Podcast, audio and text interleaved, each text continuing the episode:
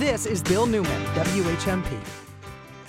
And this is our segment, Crime and Punishment, with attorney John Pucci. John is a partner in the law firm of Buckley Richardson, and he was a former U.S. attorney, longtime U.S. attorney, and head of the U.S. Attorney's Office in Springfield, which covers all of, has jurisdiction over all of Western Massachusetts. John Pucci, welcome back to the show. I would like to start with this question. We want to follow up today with Donald Trump's legal travails. Uh, is Mar-a-Lago his most pressing problem at this point, or is he really more concerned about what's happening with the grand jury investigation in Georgia, uh, or perhaps even what's happening in New York? Well, I think that um, the January 6th federal grand jury investigation of the January 6th insurrection is such a large, complex case that's going to take some time to play out. It's really a behemoth. I think that um, the the charges that are coming down the pike against him in Georgia, it's it's a little bit unforeseeable, of course, because it's grand jury and you can't see exactly what they're doing, but they seem contained, uh, and those could come forward before the year is out. But I think the Mar-a-Lago case is is so narrow in scope and so contained compared to the January 6th uh, federal case related to the uh, um, sedition charge against him and obstruction charge against him, and, and, and that it could get put together and brought forward relatively quickly. It's gummed up, if you can apply that non-legal word, in the court in Florida with Judge Cannon, who has main, managed to tie the process up in knots but I think there's a there's a space that is foreseeable in which the Fifth Circuit will come in, which is her court of appeals, which reviews her rulings and could determine that she does not have jurisdiction and remove the case from her. Okay, so let's stop there for a second. There's Judge Cannon. Uh, she's Aileen Cannon. She's the judge who was appointed by Trump in the last days of his administration it appears, so that he'll have a friendly in his pocket federal judge uh, nearby, which is the court, and she's the only judge, as you told us, in that court. And therefore, when he filed the papers uh, seeking relief from the uh, results of the search of Mar-a-Lago, uh, he got his judge, which is what he wanted. Uh, a lot has happened since then. Bring us up to date. Okay, so uh, he filed, just to, to recap a little bit, he filed, uh, so the search warrant was issued, uh, the search took place on August 8th. That's when the federal agents went into Mar-a-Lago with a fully authorized legal search warrant from a judge, uh, a magistrate judge, which authorized the search, fully authorized. We'll come back to how important that is.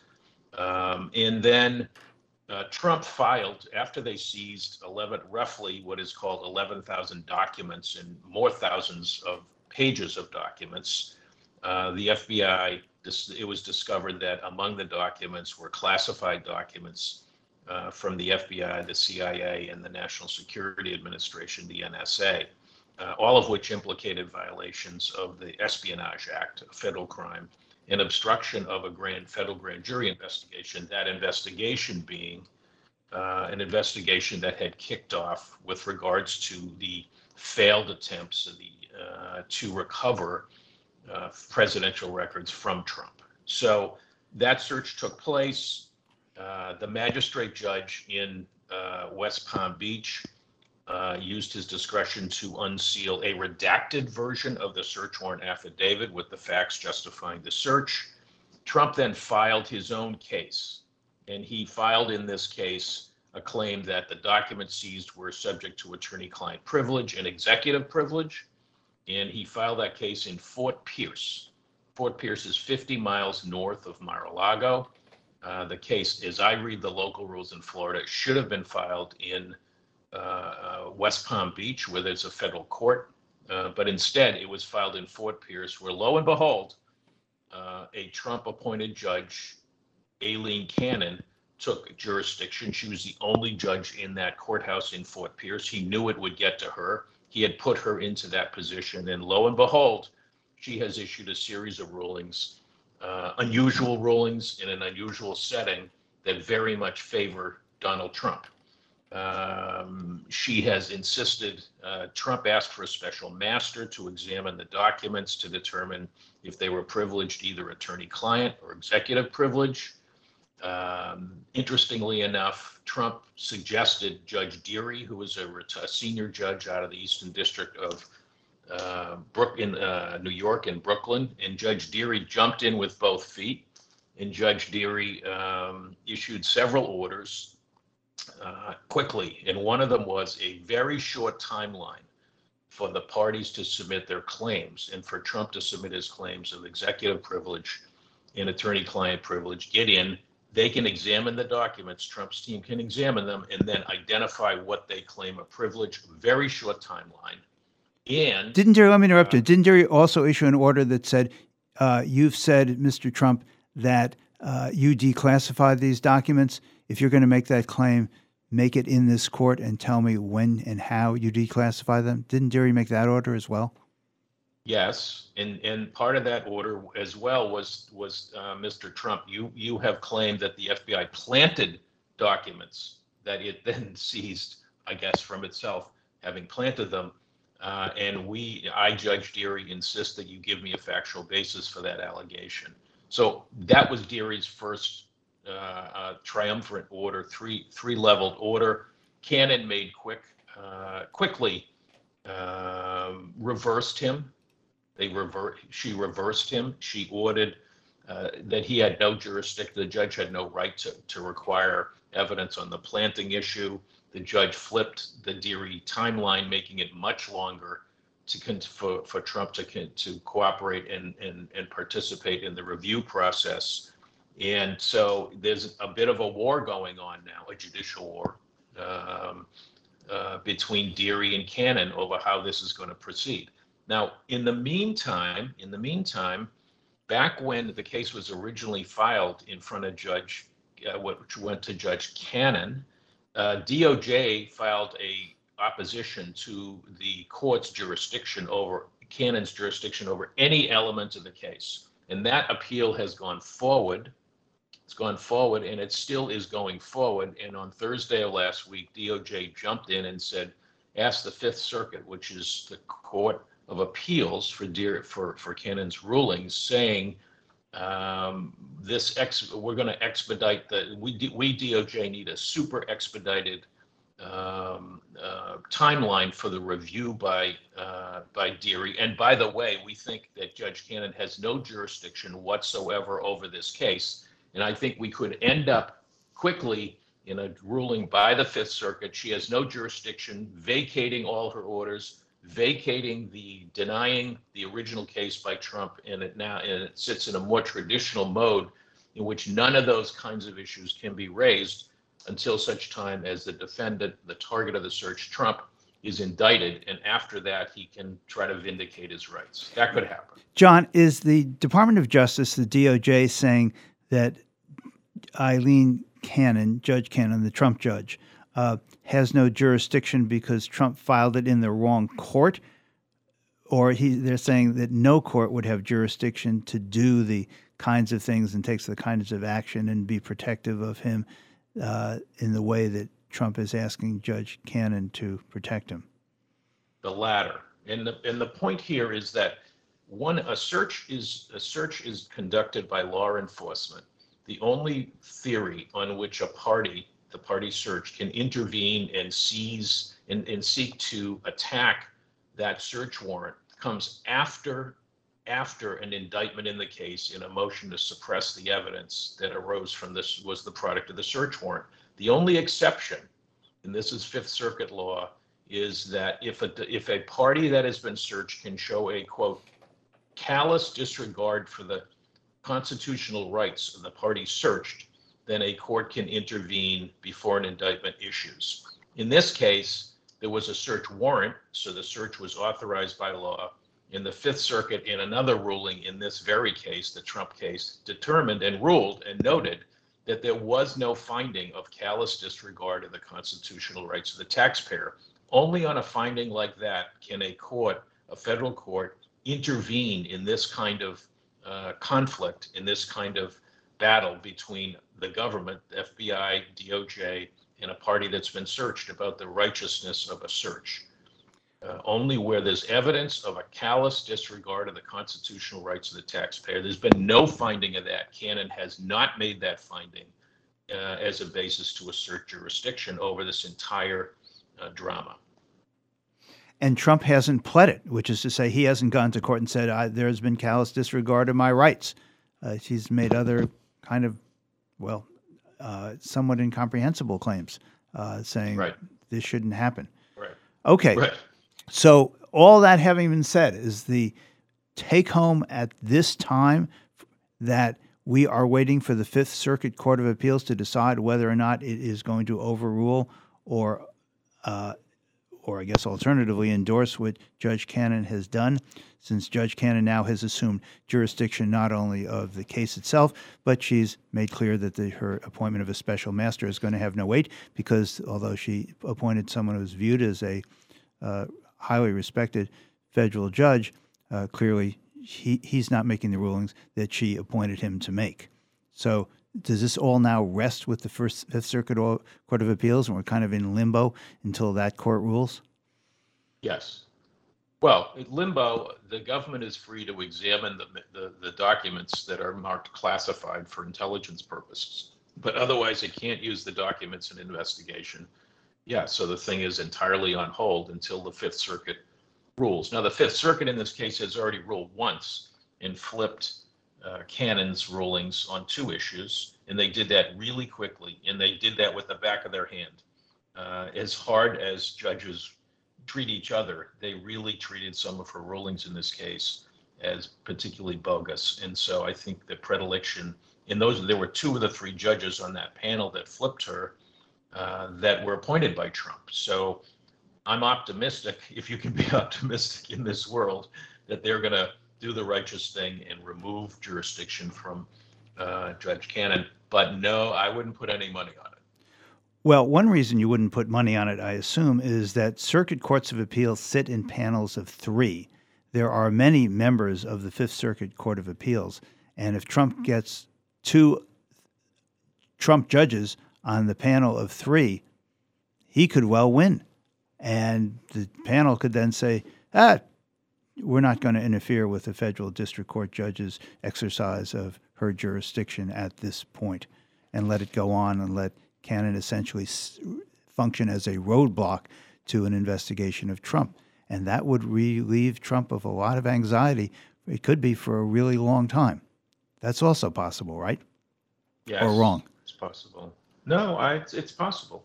It's possible. I, I'm I'm betting that the Fifth Circuit comes in and removes the case from Cannon, but um, not a lot of money. I'm not betting a lot of money. We are speaking with Attorney John Pucci. This is Crime and Punishment. We're going to talk about Donald Trump's other legal travails on the other side of these messages. We'll be right back. This is Bill Newman, WHMP.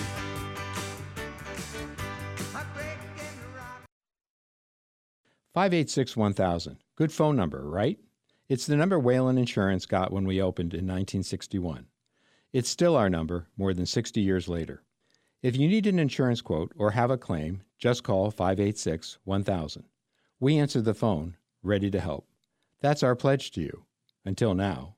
Now, when you call, we'll answer, and if it's something clerical or routine, like an address change, we're going to transfer you to the Arbella Insurance Call Center in Quincy. You'll be connected with a real person there, too. You won't be entering your policy number on the dial pad. The Arbella Call Center. I told myself Whalen Insurance would never do this, but insurance agent friends all over New England tell me it actually works really well. So we're going to try it. And if it doesn't work well, I'm sure you'll let us know by calling 586 1000. Whalen Insurance. Local people, local service, local insurance. In partnership with Arbella Insurance. The Western Mass Business Show with local dynamo Tara Brewster, Saturdays at 11 and Sundays at 2, only on WHMP. Brought to you by Greenfield Savings Bank with offices all throughout Hampshire and Franklin counties. GreenfieldSavings.com. The Western Mass Business Show with Tara Brewster, WHMP.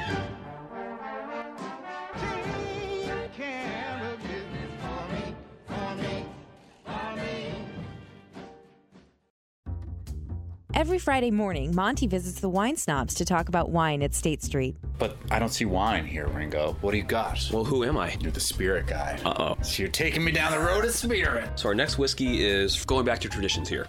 Uh, this is Port Askaig, eight-year-old single malt Scotch. So it's actual scotch. This is Scotland Scotch, Scotchy Scotch Scotch. This is an Islay single malt, peatier in style. This one does not suffer supply chain issues because you wouldn't be giving it to us if it did, right? Correct. It says Port Askaig, which is a location, but it's an independent bottler that gives them their whiskey. Because there's so many different approaches on whiskey, I really try and hit everything with a very open mind as far as what can be good. This one got 95 points at the, the Ultimate Spirits Challenge. I think this is very good. And how much is this single malt? This is $66.99, so it's kind of right in that low to mid entry level price point.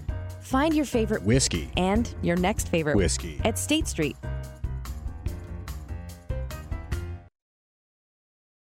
Right in your town, maybe even in your neighborhood, an immigrant is building a new life, trying to find their way, all while learning a new language.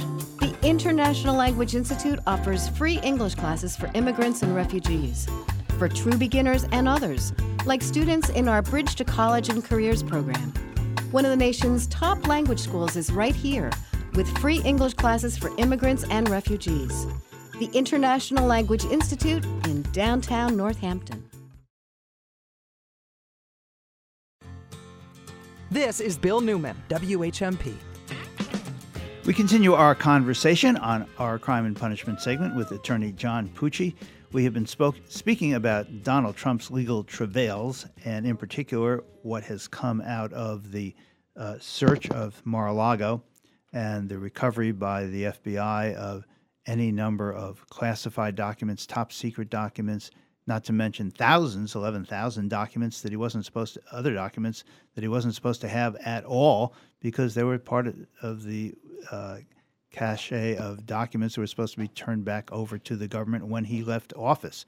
So, as John told us, that's probably the most obvious, and it's cabined in as a uh, legal problem for Trump. You can wrap your mind around it. You could pro- progress with it, or that case could progress quickly, except that the judge who he picked to be his judge, Judge Aileen, Aileen Cannon, has stopped that process. And we are awaiting the Fifth Circuit Court of Appeals decision on whether or not Judge Cannon will be allowed to thwart the, legal processes on behalf of uh, the person who appointed her to that job, Donald Trump. Uh, the investigation, the grand jury investigation, is January 6th in the January 6th committee. Uh, hearings uh, continue. They have not yet been completed. Uh, and the Georgia investigation into the interference with Georgia election law is grand jury proceeding. We don't know much really about the state of that uh, investigation and those grand jury proceedings because they're grand jury proceedings and they're secret. So at the moment, Trump it goes to the back burner of our news cycles, of our news until the Fifth Circuit rules on whether or not Judge Cannon is going to be allowed to stop the investigation. That an okay summary of what we've done in the first segment, John? Yes. Okay. I'd like to turn to something you mentioned, and that is the potential for Donald Trump to be uh, charged, indicted for seditious conspiracy. There is a seditious conspiracy trial that is beginning as we speak. The trial, the charges against uh, Stewart Rhodes, the uh, head of the Oath Keepers. Wondering what you can tell us about that and what light it will shed on the judiciary's view of seditious conspiracy. And but and Well- because it is a conspiracy to commit sedition, that is to overthrow the United States government. John, Well, it's first of all, sedition prosecutions are very, very rare. Uh, there was one many years ago that actually happened in Springfield, Massachusetts, in which I know, Bill, I know you were a lawyer. I was just going to make disclosures, John, just disclosures in the interest of I good journalism. could- Yes, well, I just and, and I believe you secured an acquittal for your for your defendant who was accused of sedition. Is that is there anything else you want to say about yourself in this regard? Uh, no, that's pretty good. Are you available to represent Donald Trump if he needs a lawyer? Nah, I wouldn't be available for that. Sorry. Okay. Well, every every charged defendant deserves a good defense bill. So I'm going to write a letter to Trump today suggesting you were the man. You are a good Because there defense a- bill.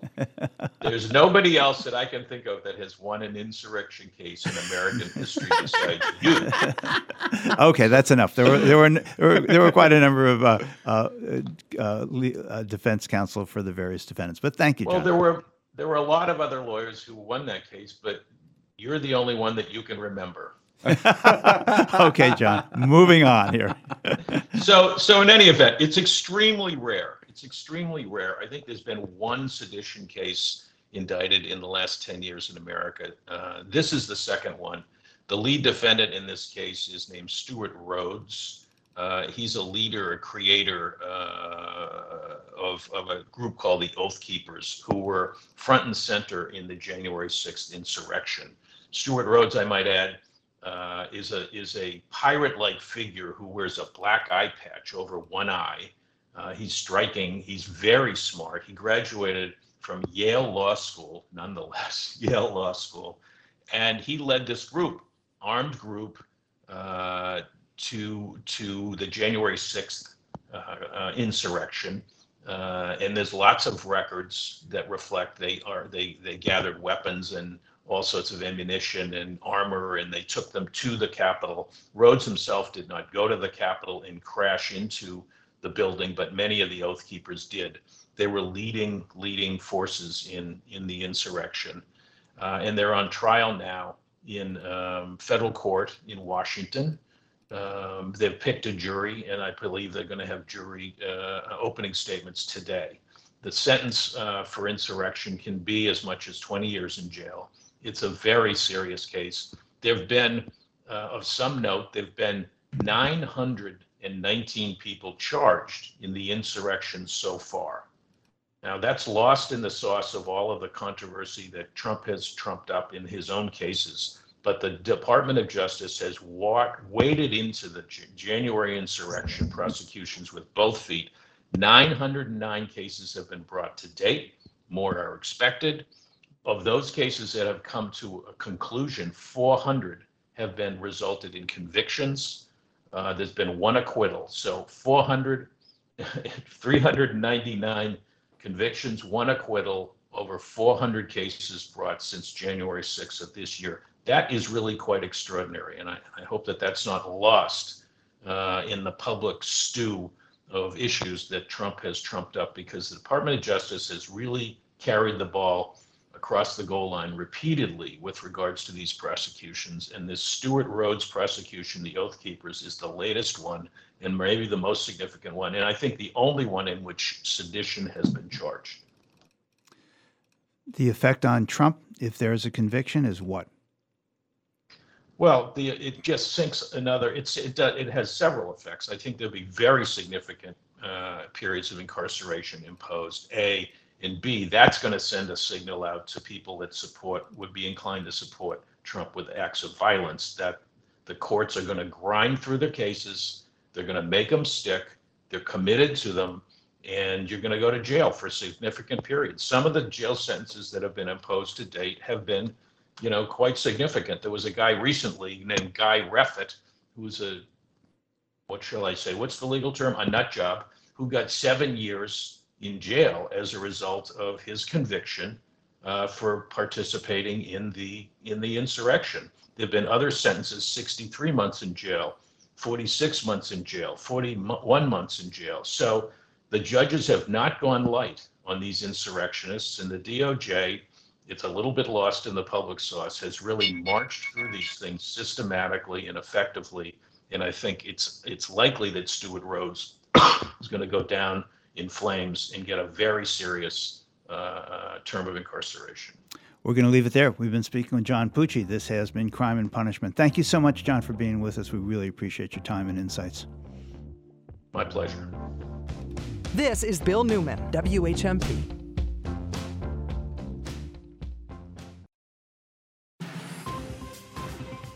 For WHMP News, I'm Jess Tyler.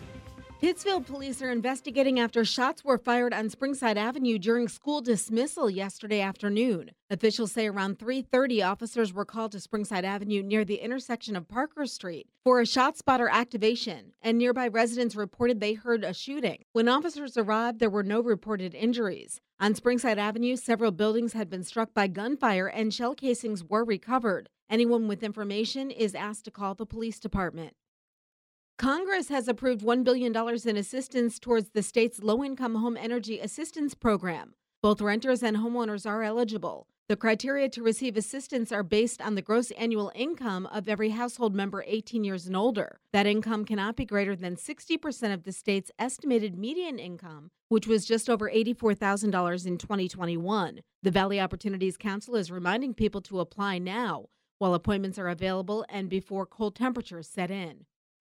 A federal judge has dismissed a class action lawsuit filed last year by employees of the Holyoke Soldiers Home over working conditions during COVID 19. The information is according to court documents, according to Western Mass News. The lawsuit was filed by a veteran certified nursing assistant at the home and other employees who worked through the pandemic. The outbreak at the home resulted in the death of more than 80 veterans. Clouds today with showers and drizzle pretty much on and off all day. A high of 56 to 60. Rain and drizzle continues tonight. Overnight low 42 to 48. Mostly cloudy, scattered showers and drizzle tomorrow. A high of 60 to 64. Back into the 70s, brighter on Thursday. I'm 22 News Storm Team meteorologist Brian Lapis, 1015 WHMP. This News Minute is brought to you by our partners at Holyoke Media. Yo soy Johan Rashi Vega con la síntesis informativa de Holyoke Media.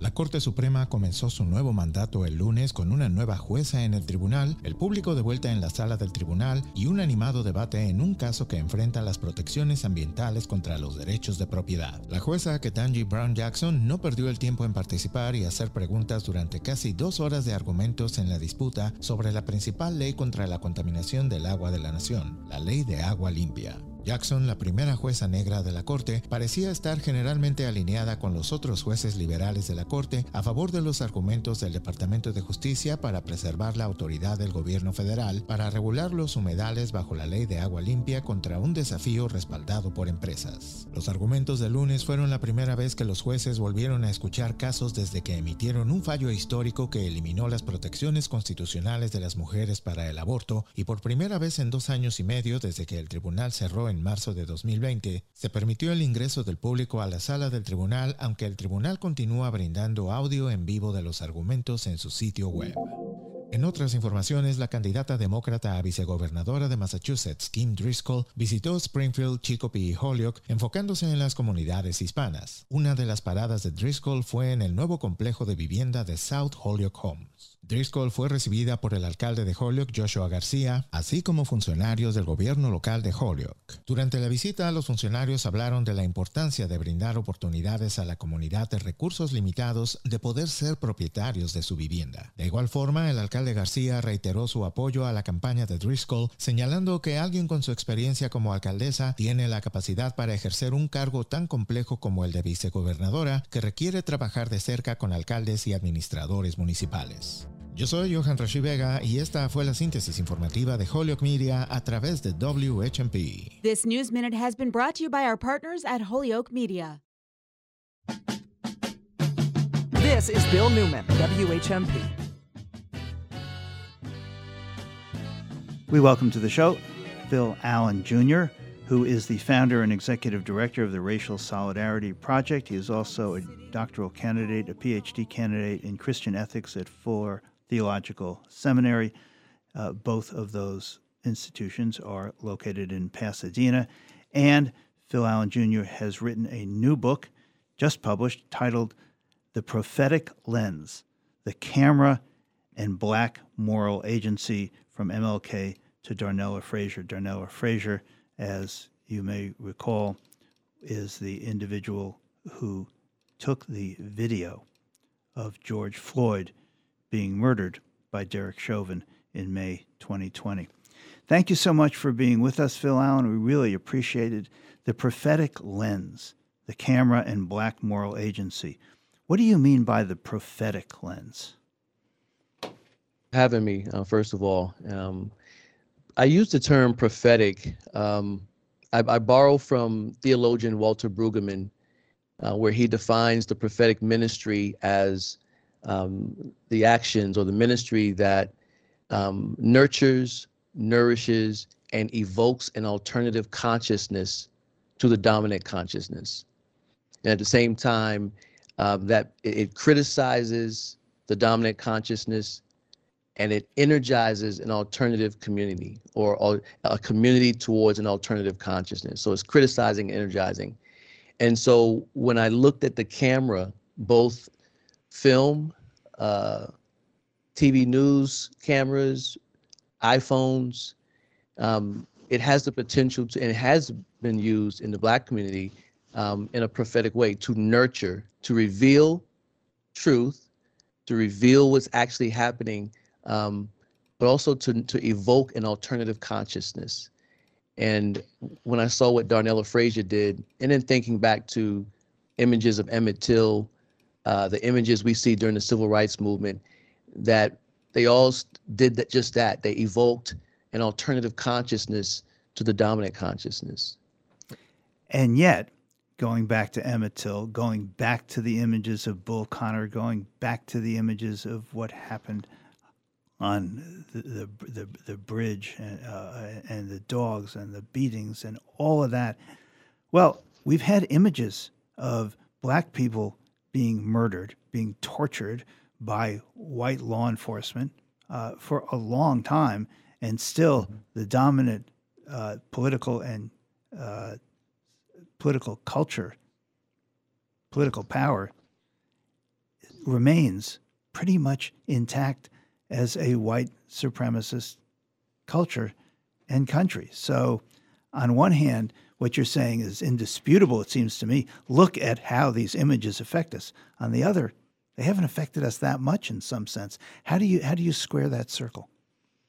Yeah, that that's a uh, that's part of the tension that that I have writing this book. Um, and I tried to make clear that the camera doesn't always guarantee justice. Um, it doesn't always guarantee we'll get the outcome. And we we can look at Rodney King, for example. Um, the officers were clearly um, caught on camera, but they were not held accountable. Um, we, we can look even back to images that we didn't take, but the, the lynched black bodies um, for decades, and it didn't change anything. Um, but there's something different that's happening now, and I think because of the the the I use the term democratization of the camera, um, where everyone now has access to they have this power in their hands to to record. I think because we're seeing it more often, um, it's hard to dispute. Um, but at the same time, you mentioned the term white supremacist uh, political power and, and, and, and country. Um, there's always going to be that backlash. Dr. King talks about the, the last minute breathing power. Um, that's always going to come up and, and, and be a counter resistance to, um, to what we're trying to do in terms of move forward racially. Um, that's going to be there, and, and we see it every day. Um, so it's the tension that we live in that we understand that it's not going to guarantee justice, but it's almost like um, continue to to throw the punches, and those are some of the punches that we can throw by revealing this is what's going on, this is what's going on, and bringing it to people's front door. Well, that said, you still write about what you're thinking about when you're putting on your jogging jogging clothes and what you're going to wear and what you're not going to wear. So sh- sh- it's really, I, I, think, very powerful story you share. Why don't you, sh- in the book, why don't you share it with our listeners, if you would, please? Yeah, in, in the book, I talk about um, the fact that I have to be conscious and very intentional about how I present myself when I go running because when I run, I may find myself in at least part of my run in a white neighborhood as I'm running through. Um, I may find myself running when it's just about dark at night. Um, and, and, and I know that I'm vulnerable, I'm susceptible to being um, pulled over, to being um, having the police called on me. And the reason why that is, is because of my, my past. Um, I've lived in neighborhoods that are diverse and walked to the bus stop 20 some years ago and someone called the police on me just because not that I was doing anything, just because they didn't they didn't recognize me, and I had a knit hat and a hoodie on, thirty something degree weather. Um, so naturally, I would be wearing that stuff, and I was a personal trainer, so I had on athletic gear.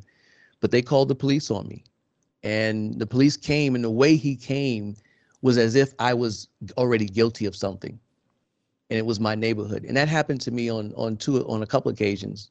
Um, so I'm I'm very mindful of that not just my experience, but other African American, particularly men's experiences, I'm mindful of how I'm presenting myself. And the fact that I have to think about that um, sometimes can be frustrating um, to have to go out. I can't just go for a run.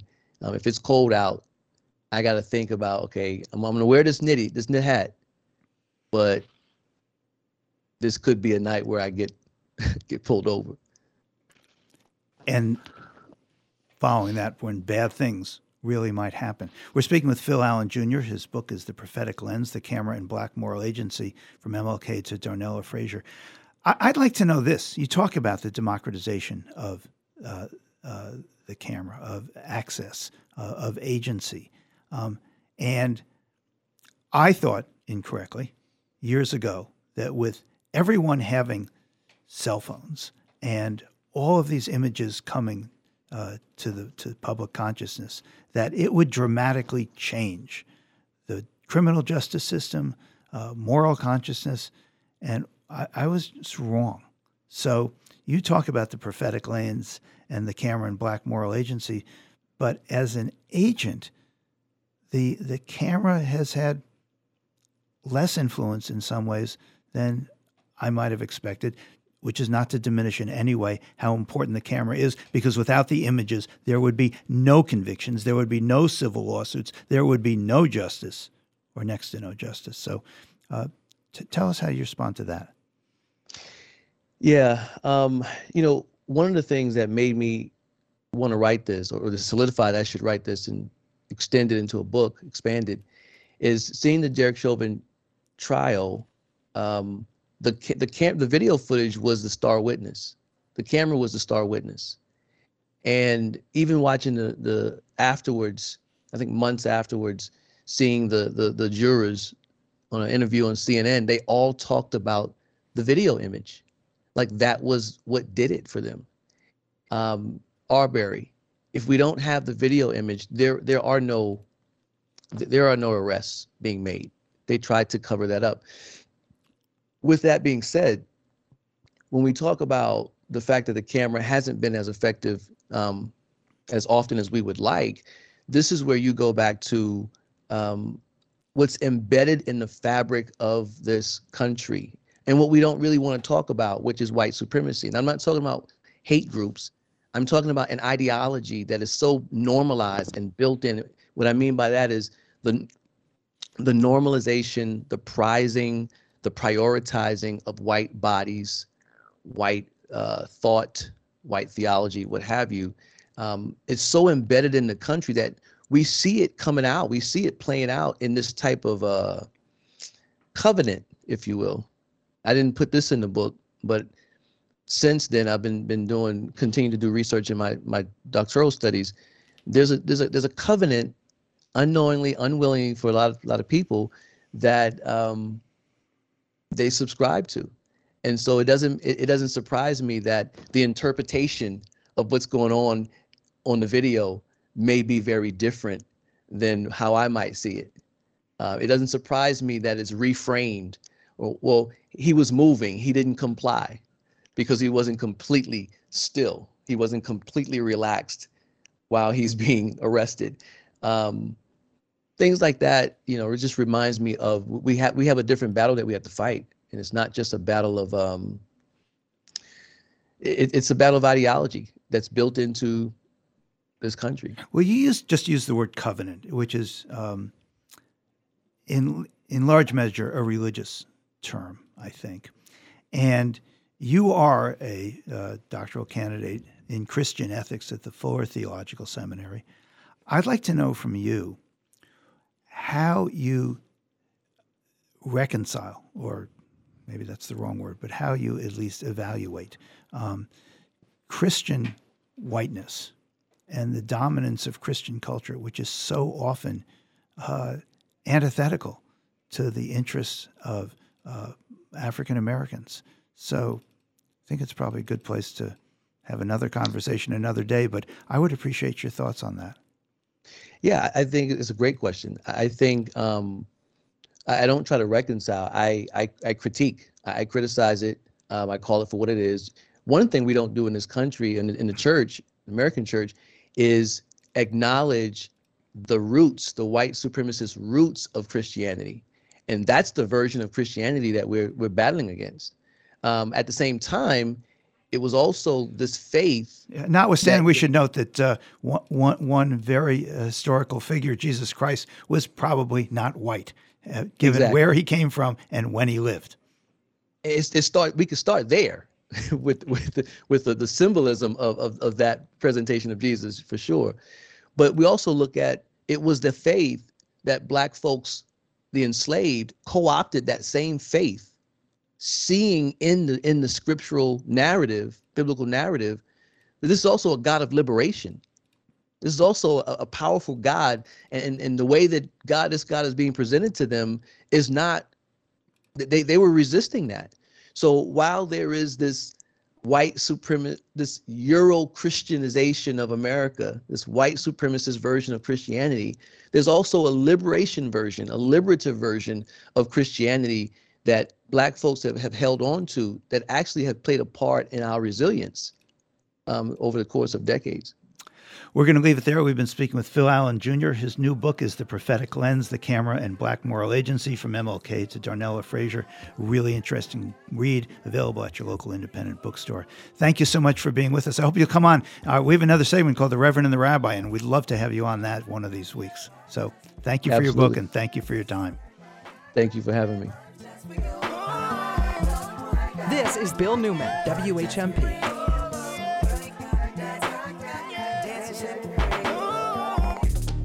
This is America. Don't catch you slipping now. Don't catch you slipping now. Buy a mattress online? There are at least 100 websites that'll ship you a mattress rolled up like a burrito and stuffed in a box. Wait a minute. You and your mattress will spend seven or eight intimate hours together every night for years. Don't you need more than pixels to know what it actually feels like? Maybe you could just lay on the screen and. Hi, it's Robin from Talon Furniture. We mostly sell therapeutic mattresses at Talon. Not Tempur-Pedic, not trying to mislead you. Come to Talon Furniture and lay down on a therapeutic. I'll leave you alone. You can see how you are together. Therapeutic mattresses are clean, no toxic off gassing. I've been to the factory in Brockton. Yes, they're made by fellow Red Sox fans. You like eating local? Try sleeping local. Talon delivers and sets it up. We don't just drop a big burrito on your doorstep. You won't have to wrestle it through the kitchen or up the stairs. Talon Furniture, a real store just down the hill from Amherst College. Every day, financial ads claiming to be different from the competition. Are they? I'm Frances Rayam, the money doctor, and I'm about to make a bold statement. I believe the thing to focus on isn't their uniqueness, it's yours. No one has the same financial situation or needs as you, and no one can help us help you better than you. But the truth is, when it comes to managing money, most of us are not as successful as we'd like to be.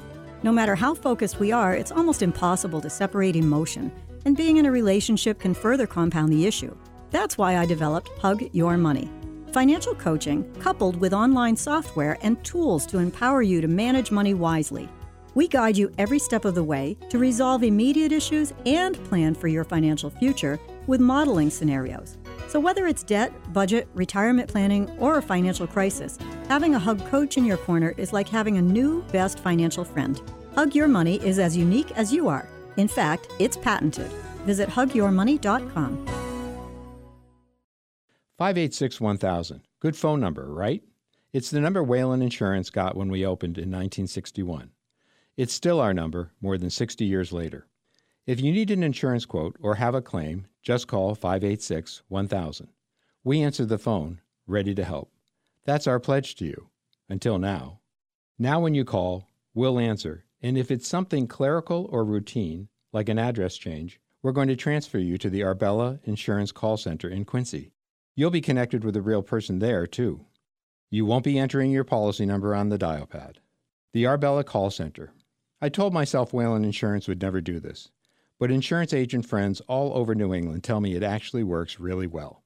So we're going to try it. And if it doesn't work well, I'm sure you'll let us know by calling 586 1000. Whalen Insurance. Local people, local service, local insurance. In partnership with Arbella Insurance. This is Bill Newman, WHMP. We are joined in the studio by George uh, Kohout and Elena Huisman. Huisman, did I pronounce that correctly? Yeah, Huisman. Great. Who are members of the uh, Safe Street Citizens Group, members of a group that is having an event this afternoon in conjunction with the mayor of the city. So let's start with you, George. What are you doing this afternoon? What's your group doing, and why are you doing it? Well, okay. Um, thanks for having us on the show, Bill. We're we've invited the mayor and uh, city councilors and a few other department heads from the city to ride around downtown Northampton and some of the neighborhoods, um, basically just to give them the experience of being a bicyclist in the city of Northampton here. We want to point out some of the very good things that we have in terms of bicycle infrastructure, pedestrian infrastructure, and also some of the places for improvement. So we just hope to have a friendly ride and uh, let the GL experience what us bicyclists experience during the day. Uh, GL, the mayor, Gina-Louise Sciarra, is she coming? Is she, she, is riding? coming. She's riding with us, as are some city councilors um, and some other folks from the planning department and the Department of Public Works. Okay, so that was a very diplomatic way you phrased uh, what you were going to point out to them. Some of the what would you say that something of something about complimentary about the infrastructure, and then those a- aspects of the infrastructure that could use uh, some improvements. But you said it much more gently than that. But I'm wondering after you point these out, these uh, deficiencies out to the. Uh, uh all right, let me just back up. I, am I actually have to get to the serious part of it. Um, what do you hope to accomplish?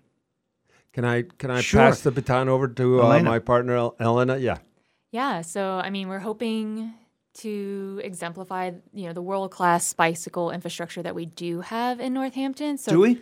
We do. We have the trail system, um, which is extensive. You can get to different municipalities across the region. Um, one day it's going to be connected to Boston, which will be great. Um, but there are pain points in the city. Just in case that west east rail thing doesn't work, we can ride our bikes. Just in Okay, got case, exactly. West East Rail Trail. Um, so we have that, but then connecting the rail trail to key pieces of infrastructure in the city. So hospitals, schools, um, shopping districts, uh, people's places of employment. We're missing a lot of those. And so while the trail can get you maybe 70%, maybe 80, 90% in some cases, it's that 10 to 30% that we really want to make sure people have a safe route to get to wherever they're going. And when you talk about safe routes, does that include the sides of major streets and that have those bike designated lanes? Is that part of what you're talking about? Yeah, we bike lanes is one piece of infrastructure that we're advocating for. I think um, that's maybe lower on the the the list of desirable pieces of infrastructure. Um, in a perfect world, we would have separated bike lanes, so either bollards or curb separated. Sometimes in cities, you'll see parking separated bike lanes. Um, so that really gives bicyclists a buffer and feel a little bit safer being able to ride. And that safety is a major component. Um, that allows people of all ages and abilities to feel comfortable riding on various streets. Oh, I see what you're saying. They're the travel lanes for cars. Mhm. Then there's parking that separates the cars, and the bicycle lane is off to the uh, right. uh, Yes. to the sidewalk side or to the whatever whatever is on the right, so that there's safe. There's real safety for. Right. Is that still a problem? Let me go back to you, George, if I might. Is that still a concern for uh, people who bicycle in the city? That uh, we hear a lot about how it's safe, and we ha- we have the bike people on, and they assure me that it's safe. And I, I ride on the streets, but I tend to try to ride on the trail because it feels safer. Right, Bill, and, and I think that's a really good point. I think there's any there's a large percentage of people who would ride more if they felt safer riding on the streets. That's for sure, especially families with their young children. We see families and their young children out on the trails, but not too much on the city. Um, and right, and we had that tragic accident up by the high school about a year ago with Charlie Brown, which was terrible. Um, there's no doubt that uh, our driving habits are, we're becoming more and more distracted as we drive in cars. So we need to really do double duty in terms of um, trying to protect cyclists and pedestrians. Um, the more we can get people to ride bikes too, I think there's a really unconscious educational factor. If I'm driving a car, I'm more aware of what a bicyclist and a pedestrian are doing if I'm actually one of those during my uh, my my work of life. How long uh, could it make it back to Elena on this safe street the Safe Streets Citizens Group? How long have you been together? How long have you been functioning as an advocacy group in the city? Um, maybe six months to a year. We're relatively new, um, and we're we're focused on education and advocacy. Um, and outreach to folks. Um, so we've done a few activities this fall. Um, the mayor's bike ride, which will be today, is one of them. Um, we also conducted bike counts um, throughout the city last month, um, and then we're Is that like a bike census? yeah, exactly a bike census. And so we had How do we do? We're still tabulating the results, um, but we had more than 20 volunteers posted at various intersections around the city um, during morning commute times, and we counted cyclists as they went by um, just to get a baseline data point to see are cyclists are they increasing or decreasing over the years as we continue to build out our infrastructure. And do we have an answer to that? Well, this was the first year we've done it, so So this we is don't our know this is gonna this is compare our going- going benchmark. forward, so see. check in next year. Okay. Yeah. what I'd love to add, Bill, is I think we're seeing more and more um, uh, electric bikes around the city and on the trails. And I think part of that is the prices coming down on those. People are becoming aware of them. Um, that's going to have a big impact on moving people out of cars, which of course is a positive mitigation around our climate change. So part of Safe Streets Northampton too is trying to, as much as we can, um, help the city reach their carbon goals. So Okay, one last quick question because we just have about 30 seconds left. Will the new Main Street design advance the use of bikes because all of the designs have bike bike lanes through the center of the city? Short answer is yes. Long answer is we really need to think about the network and how we get people to Main Street safely so that they can use those protected bike lanes. And when you say network, what does that mean? More bike lanes to bring people into Main Street, not just the trail system. Because that doesn't exist at this point. Correct. Is that on the planning board? That's a yes or no? That's somewhat on the planning board for sure as we look at the development around the city and uh, as we look at the growth of the city. Yeah. Yeah, that was uh, the, the boards that people drive drive draw on, not the planning board itself that we were talking about. Thank you so very much. Oh, the event today starts where and winter? At City Hall, 4:30. City Hall, 4:30, and, 4:30. and you're going to take a nice leisurely bike ride? Exactly. Around the city. with your elected officials. with our elected officials. You know, 30 of us having a good time. It's really a bike party. Um, come and join us. We have bikes. Thank you Okay. both so very much, All right. George and Elena. Thank you. I want to ride it where I like. You say black, I say white. You say bar, I say bite. You say shark, I say him. And yours When it's happening here in the Valley, we're talking about it. For the first time in the history of the country and of the history of the United States, the Supreme Court has taken away a constitutional right. I would also describe this day as a day when women in the United States and people who can become pregnant have become second class citizens. 1015, 1400, and 1240. We are the Valley. We are WHMP. What if there were a way to go into cancer surgery or treatment feeling more comfortable and optimistic? Recorded meditations can help. Doctors have said that it makes their job simpler. Nurses tell us their patients may go home sooner and need less pain medication. Cancer Connection creates custom meditations for people affected by cancer, and you don't even have to come in. Go to cancer-connection.org to learn more or donate today. Cancer Connection relies on local donations to make its services Live services and free local of news charge. and talk for Northampton and the Valley since 1950. WHMP Northampton. WHMQ Greenfield. A Northampton Radio Group station.